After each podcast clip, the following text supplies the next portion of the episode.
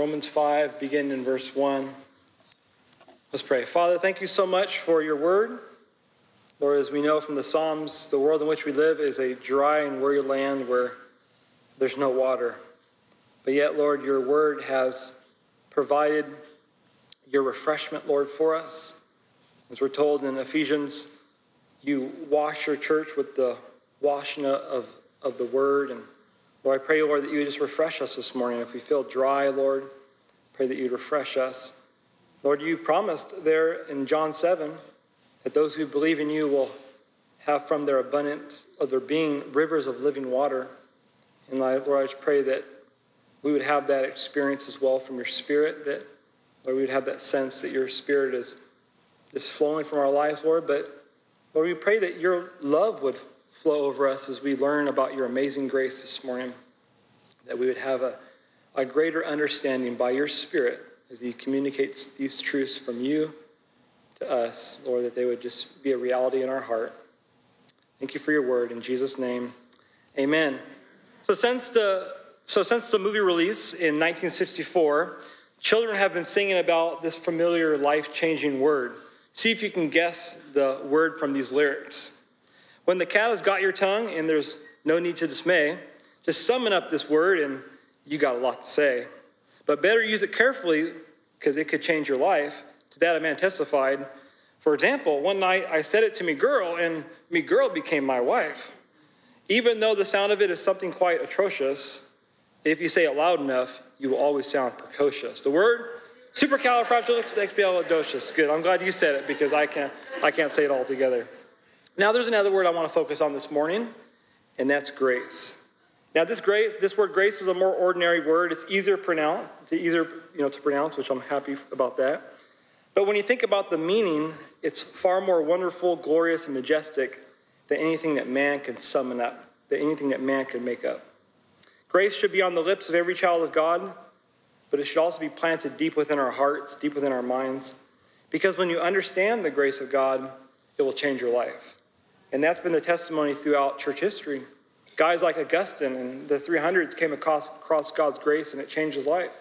And then you got a guy named, by the name of Martin Luther in the Reformation period, as he was a Catholic priest teaching the book of Romans. He came across it and it changed his life. John Wesley, a discouraged missionary, was in a church one day in London, and the pastor was reading a preface to uh, uh of uh, Luther's commentary, and he heard it, and he said, God changed his life. Pastor Chuck Smith, the founder of the Calvary Chapel movement, in the book Why Grace Changes Everything, said that he came across Romans, the grace of God, and God changed his life. It took him from a roller coaster to a steady life of rejoicing in him. And that's what God can do as we think about his grace. So, what is God's grace? Some have defined it getting what you don't deserve. Dr. Arnold Fruchtenbaum says this He says, The grace of God is favor that is unmerited, that is totally unrelated to every or any question of human merit. J.I. Packer says this He says, The grace of God is love freely shown towards guilty sinners, contrary to their merit and indeed in defiance of their demerit. It is God showing goodness to persons who deserve only severity and who had no reason to expect anything but severity. Some have looked at Romans or Romans and also grace as an acronym. Grace, God's riches at Christ's expense. So God's grace. And really, if you think about God's grace, it's a very large subject in the Bible. And like a diamond, it has many facets. You see it in both the Old and New Testament. This morning, I want to focus our attention on one facet of God's grace, and that's God's saving grace as revealed in the New Testament. The Apostle Paul summarizes that saving grace in Ephesians 2 8 through 9. He says, For by grace you have been saved through faith, and that not of yourselves. It is the gift of God not of works, lest anyone should boast. Greek language scholars point out that the gift that Paul refers to in these verses is God's saving grace. God's saving grace is a total package that God lavishes upon the sinner by faith alone. Now, God's package, this gift that He's given to us, has different aspects of God's grace as He works in our life. There's what's called justification. You see, we have been declared and we've been saved by our faith alone. We have been declared righteous. We have been freed from the penalty and the guilt of our sin. But also, we're sanctified, sanctification. We are presently being saved from the power of sin and conformed into the image of Christ by the indwelling Holy Spirit. But one day there will be glorification. We will be saved from the presence of sin by entering glory either by death or by the rapture. And this morning, as we look at Romans 5 1 through 11, we see these three acts of God's grace and salvation revealed to us. Now, we're going to look at Romans 5 as an outline of what Paul has expressed in Romans chapters 1 through 8. And that's what we're looking at on Wednesday mornings with the men. We're going to see this outline, and then we're going to take a couple verses from within Romans 1 through 8 so we can really get an understanding of this wonderful truth called grace. So, as we talk about grace this morning, we'll focus our thoughts around three points. Number one, we are saved by grace. Number two, we are sanctified by grace. And number three, we are secure for future glory by grace. So, first, we're saved by grace, there at the beginning of chapter 5, verse 1. Therefore, having been justified by faith. The word therefore indicates that Paul is now summing up and applying what he had previously taught in chapters 1 through 4. And this truth, he says, is that you're justified by faith. Now, in order to really understand justification and the grace of God behind it, we need to first understand our condition and the reason why we need to be justified. You see, grace is like a diamond, but it really shines forth when you put a black velvet underneath it, right? It really shines forth. And that's what Romans shows us. It shows us that we need God's grace. Look at Romans chapter 1 verse 18. Romans 1:18 says, "The wrath of God is revealed from heaven against all ungodliness and unrighteousness of men." You see, God's just response to ungodliness, God's just response to unrighteousness and sin is wrath.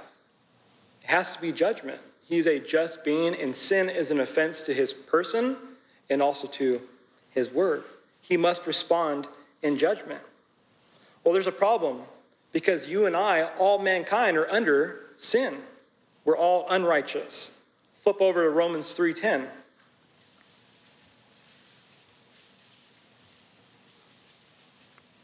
Paul says, As it is written, there is none righteous, no, not one. Paul here quotes Psalm 14:3, and it gives us a spiritual assessment of all mankind.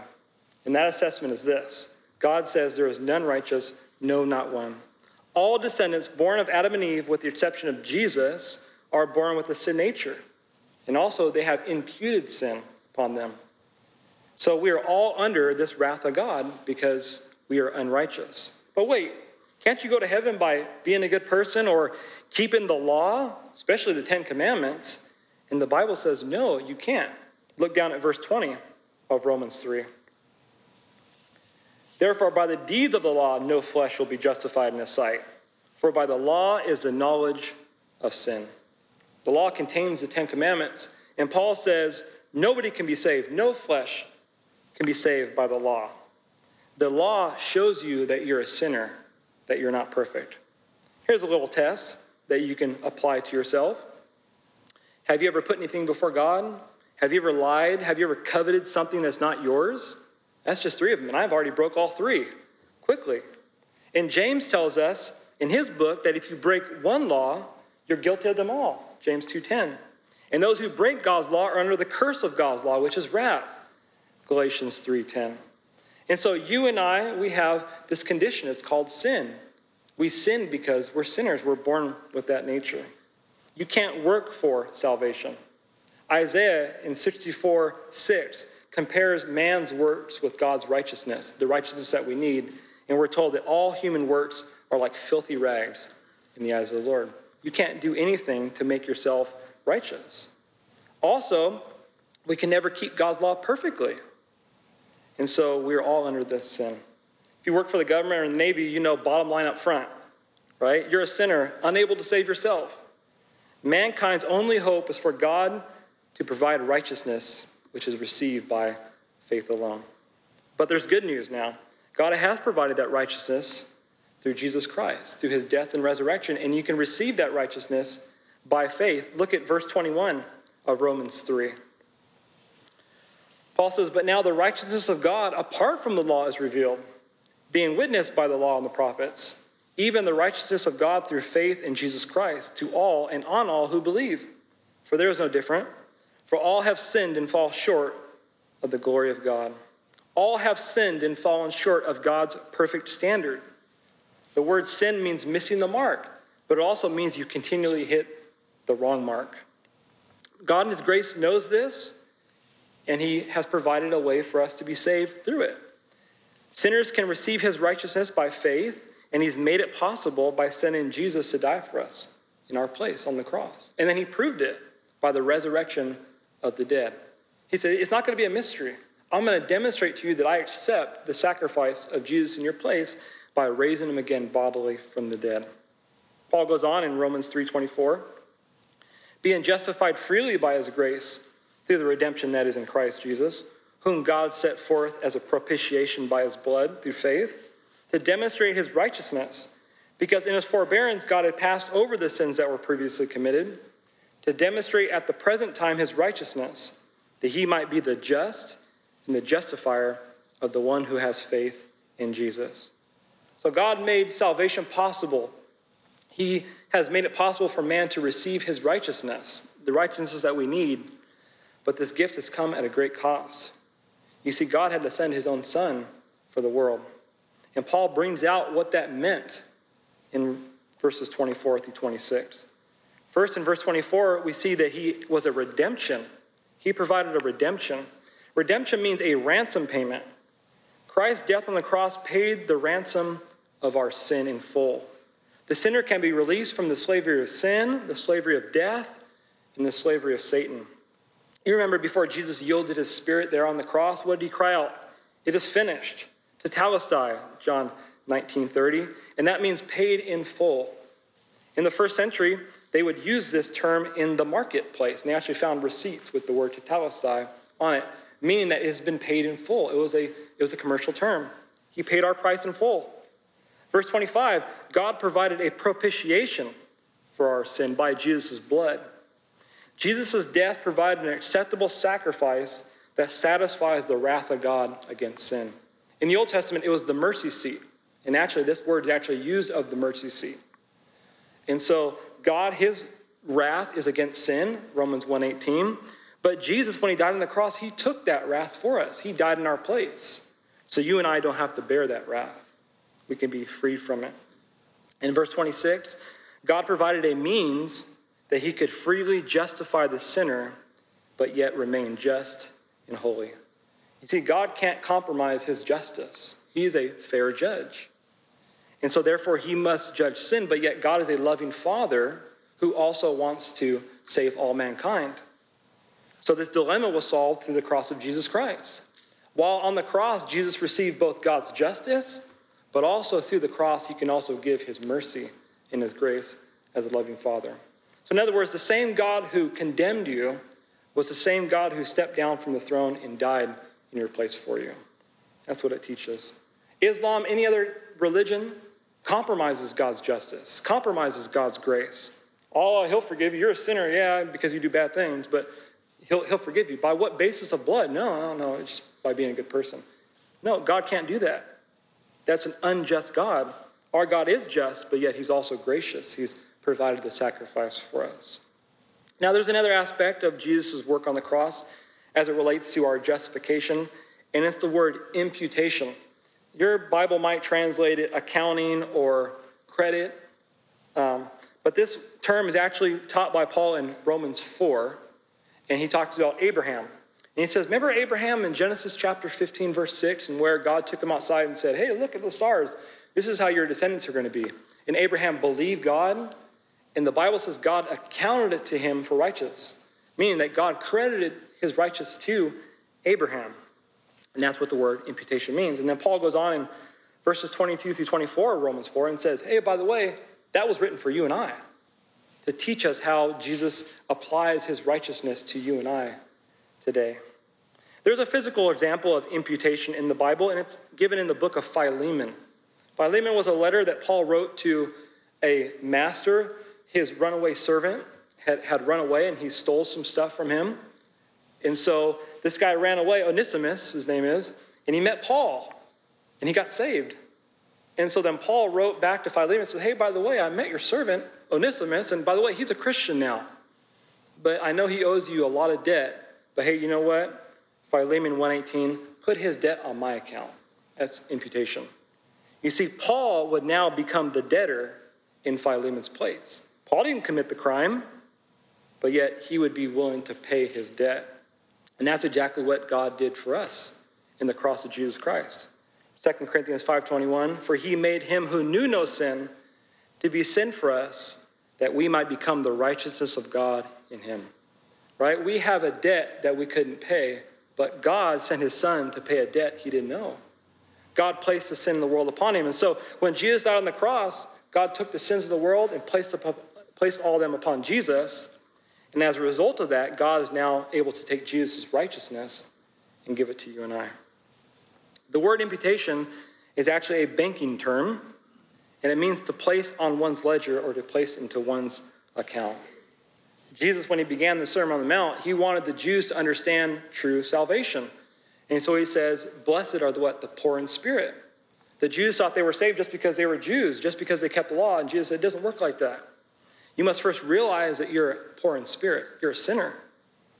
And when we recognize that, we, we come to Jesus for the salvation. We're bankrupt when God looks at our account.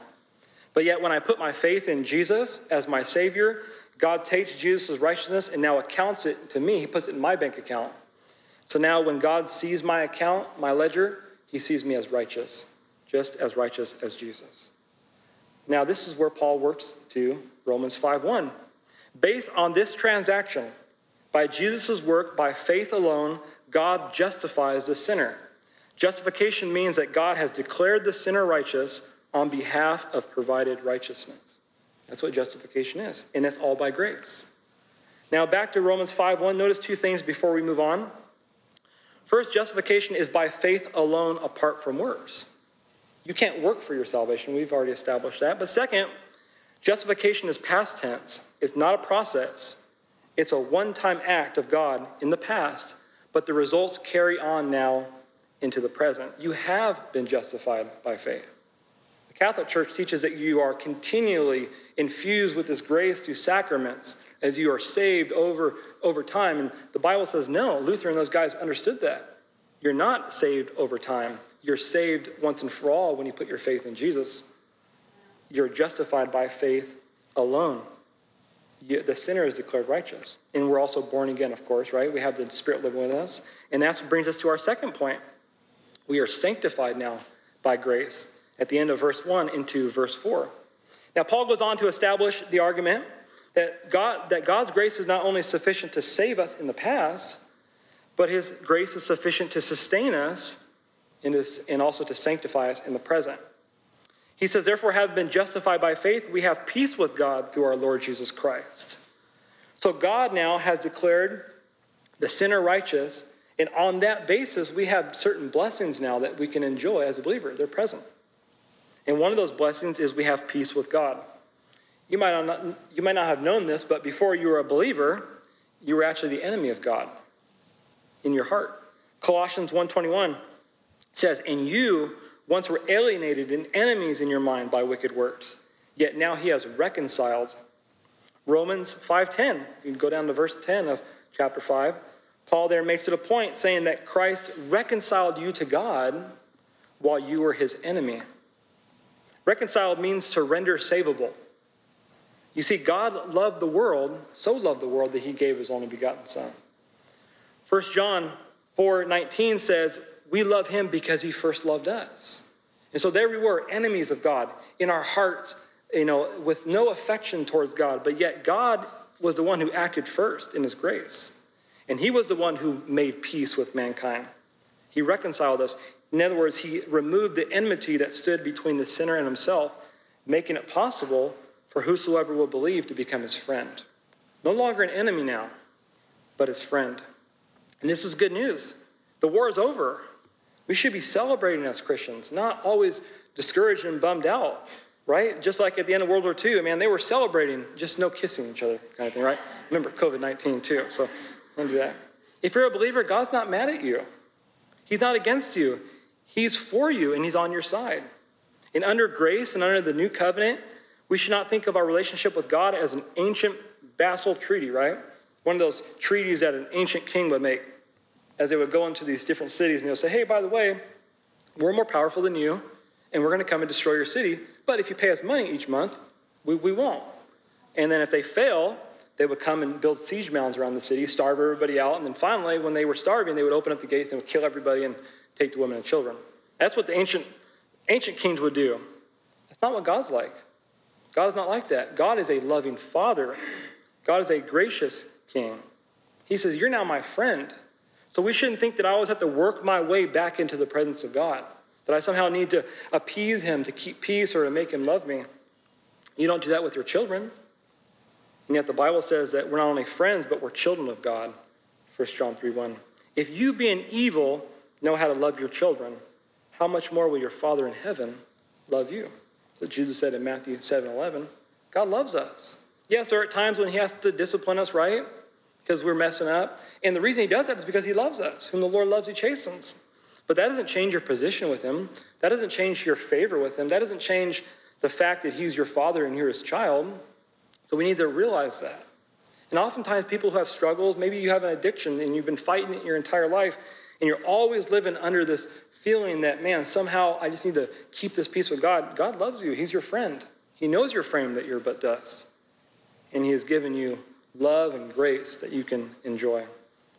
Paul goes on in verse 2 and says, Through whom also we have access by faith into this grace in which we stand and rejoice in hope of the glory of God. The believer is now presently standing in God's grace. What a contrast in comparison to our position before in God's wrath in Romans 1:18. You see the place in which we stand is God's grace. Paul makes a lot about the believer's position. It's kind of his kind of some of his themes as he teaches through his epistles. And one of those themes is position. God has blessed you because of who you are in Christ. He sees you in Christ, in the beloved, in Him.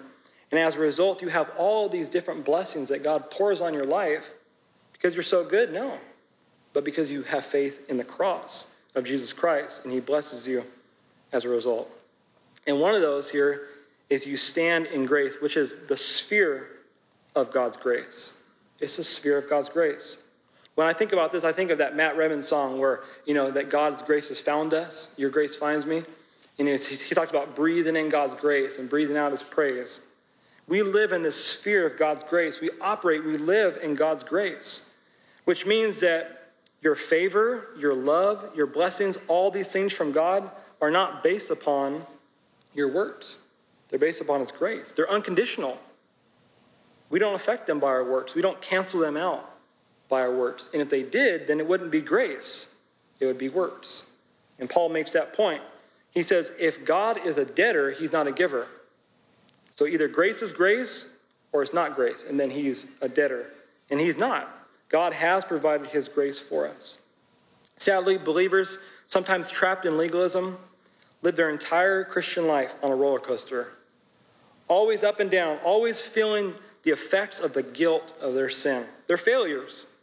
And man, I, am doing good today. I have my devotions, right? And then tomorrow, go to work and it's work. Well, Labor Day is tomorrow, but after that, right? I go and I mess up. So, okay, so I need to work my way back in to, to God's favor, to God's love, and then He'll bless me. And Paul says, no, you stand in God's grace. He is continually loving you and, and, and pouring His favor upon you because of your faith in Jesus Christ. It should set us free. You have been justified. Your guilt is gone. He has declared you righteous. You see, the Old Testament saint didn't have that. And the Bible says that in the book of Hebrews. When they would bring these sacrifices, the writer of Hebrews says, the blood of bulls and goats cannot remove their sin. It only reminded them that they had to bring another sacrifice next year. But the believer in Jesus Christ, our guilt is gone for the once and for all sacrifice of Jesus Christ. And now we remain in the sphere, and God continues to bless us from it. Now, Paul takes this to his theological conclusion now at the end of verse 2. He says, We rejoice in hope of the glory of God. The word hope is the absolute assurance of future glory. And so the believer can now rejoice, exalt, boast, and praise God because of his grace, in that he will finish what he started. Since salvation is by grace from start to finish, you and I can know that he will finish what he has started. Paul says in Philippians 1 6, being confident of this very thing, that he who has begun a good work in you will complete it until the day of Jesus Christ. If salvation wasn't by grace, all by grace, you couldn't be confident in it because it's based upon you, and we fail. But God has established salvation by grace from start to finish. It's false to think that salvation begins by grace alone, but now we must maintain our salvation by works. Paul says, just as justification is not based on works, our sanctification is not based upon works. We stand in grace and we can praise God because one day we're going to be with Him in glory. But what about the trials of life, the persecutions, the temptations that we'll face? You know, will they overtake us and pull us away and not allow us to see this glory that God has for us? And Paul says, no. But God, through his grace, is able to sustain you. Look at verse 3. And not only that, but we also glory in tribulations. Not only do tribulations pull us, you know, not pull us away from God and, and cancel out our hope, but, but God says actually we can glory in them. We can glory in them because God has provided the sustainment for us in grace. Tribulations is not the great tribulation, right? It's the present pressings that, that you and I face as we walk with Jesus afflictions, distresses. There are things like physical suffering, persecutions, temptation, whatever they might be, whatever, whatever God in His providence has allowed you to go through, Paul says God has grace for you. The believer can be encouraged that He will sustain us. We can glory, we can worship God through Him. And Paul was a living example of that. He didn't just preach it, he lived it. In 2 Corinthians 12, 8, and 9, Paul had what's called the thorn in his flesh. Some believe it was an eye disease. And Paul three times prayed that the Lord would remove this. And what did Jesus say? He said, Paul, my grace is sufficient for you. My strength is made perfect in weakness. And Paul responded, Most gladly, I would rather boast in my infirmities, that the power of Christ may rest upon me. The Greek word that Paul used for boast is the same word that he used here in this text rejoice, Romans 5 2 and 11, and glory in Romans 5 3. The believer can rejoice because God is able to give you sufficient grace. Suffering and trials are easy to talk about, right? But when you're in them, they're tough. It's reality. But this morning, God has sufficient grace for you. He understands where you are, and the Bible says Jesus is our great high priest, able to sympathize with us. He's the only person who really understands what you're going through. And then we're told in Hebrews 4:16, therefore come boldly to the throne of grace, that we may obtain mercy and find grace to help in the time of need. Don't think of this coming boldly to the throne as the DMV, right? Where you got to like wait in line and then you get up there and you realize you don't have the right stuff and you got to go back or whatever. No. Remember, you're in the sphere of God's grace. You're standing in it already.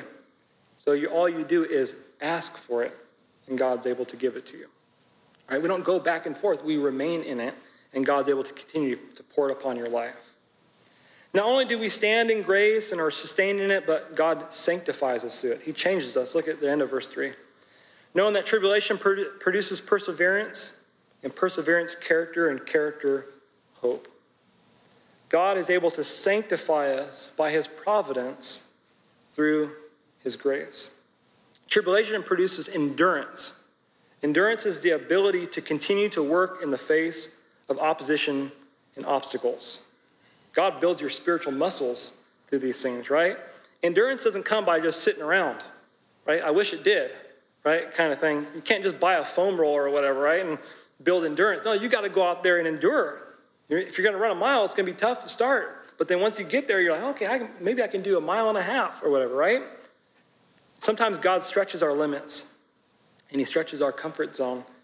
And He does it because He loves us and He wants us to grow in character. And That's what Paul says patient, patience and proven character. The word character, I'm told, was used of testing different types of metals. And God wants to make us gold through our circumstances. Job recognized this in his circumstance.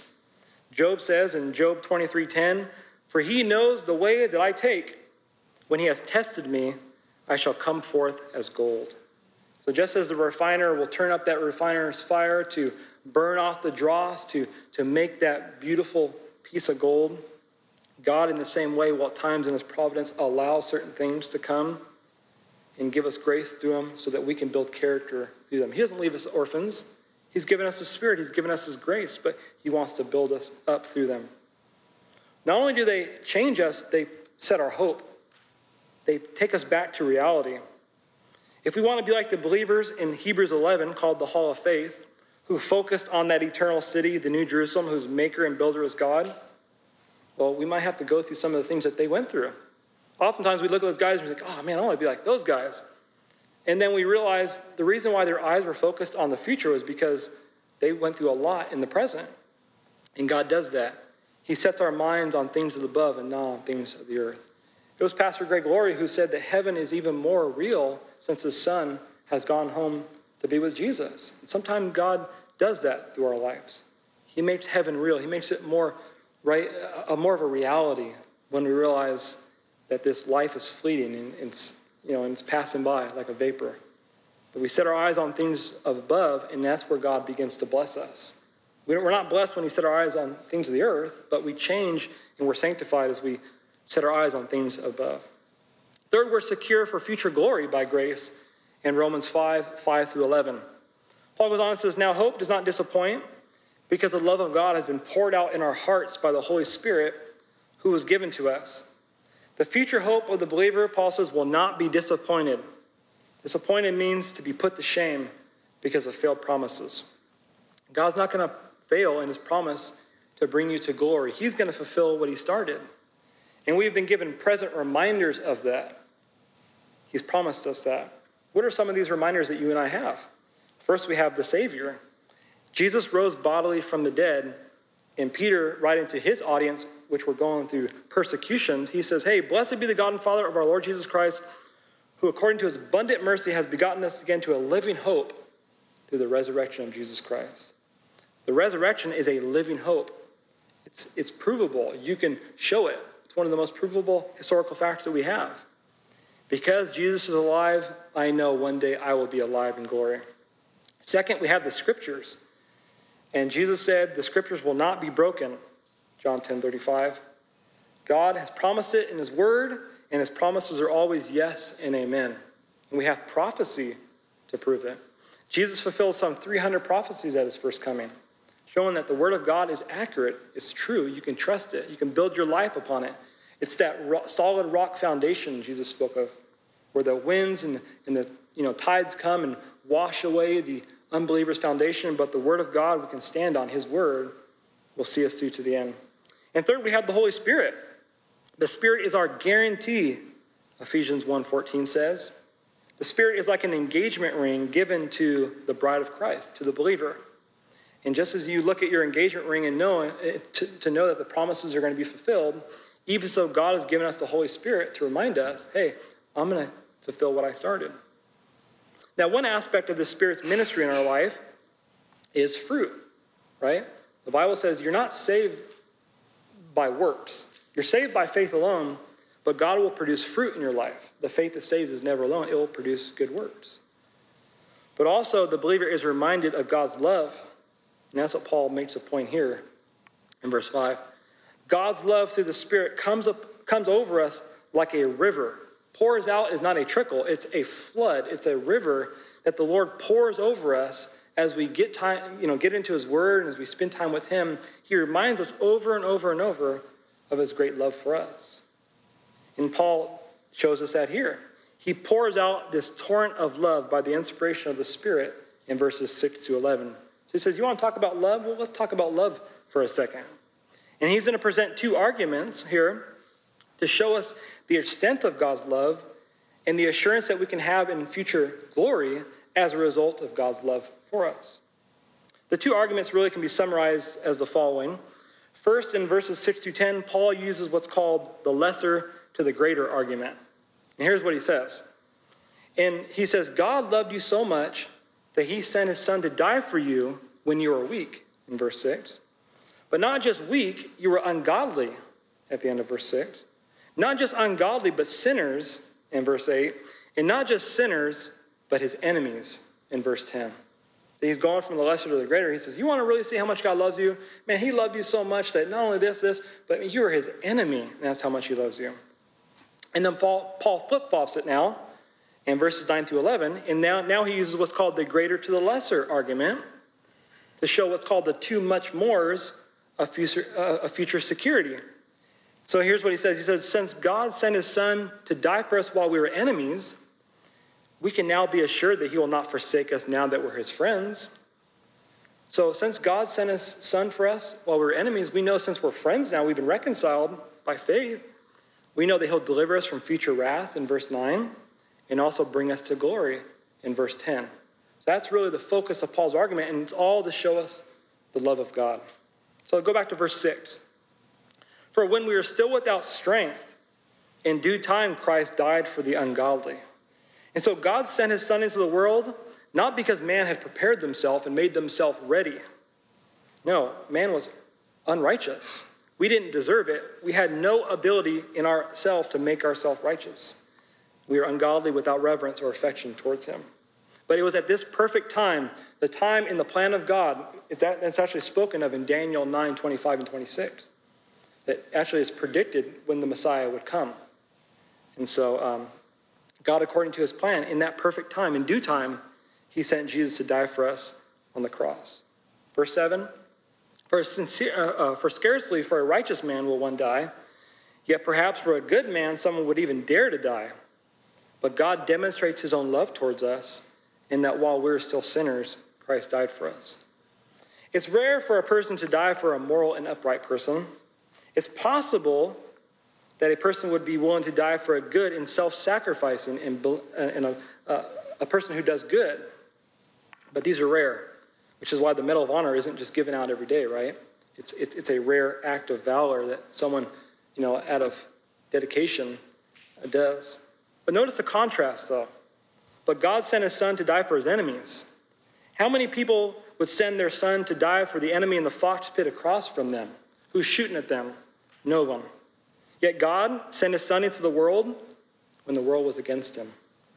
Romans 1 says, that God has revealed himself through creation, but men what suppress the truth in unrighteousness. Suppress the truth means they push it away, they put it in a box and lock it up and throw it away. They want nothing to do with God. And then Ephesians 2, 1 through 3 says that you and I were dead in sin, and we were actually under the servitude of Satan to do his will, actively against God, his enemies. But it was in this time that God gave his son so that whosoever will believe can be saved. Paul goes on now in verse 9 and says, Much more then, having now been justified by his blood, we shall be saved from wrath through him. So if God in his love sent Jesus to save us from wrath, the wrath of, of punishment through justification, while we're enemies, we know that he will not now forsake us for future wrath now that we're his friends. Said, Of course not. There is wrath in the future, hell, right, for the person who has rejected Jesus Christ. But also there's the Great Tribulation, which Revelation 6 says is the wrath of God uh, uh, upon a Christ rejecting world. The believer has hope that we will be delivered from these things. We'll be delivered from hell. we are saved. We're born again. We're, we're on our way to heaven. As far as the tribulation goes, we're going to be raptured before it. God can't put his beloved bride through wrath after he's already delivered it, delivered his bride from it. Verse 10 for if when we were enemies we were reconciled to God through his death, uh, through the death of his son, much more, having been reconciled, we shall be saved by his life.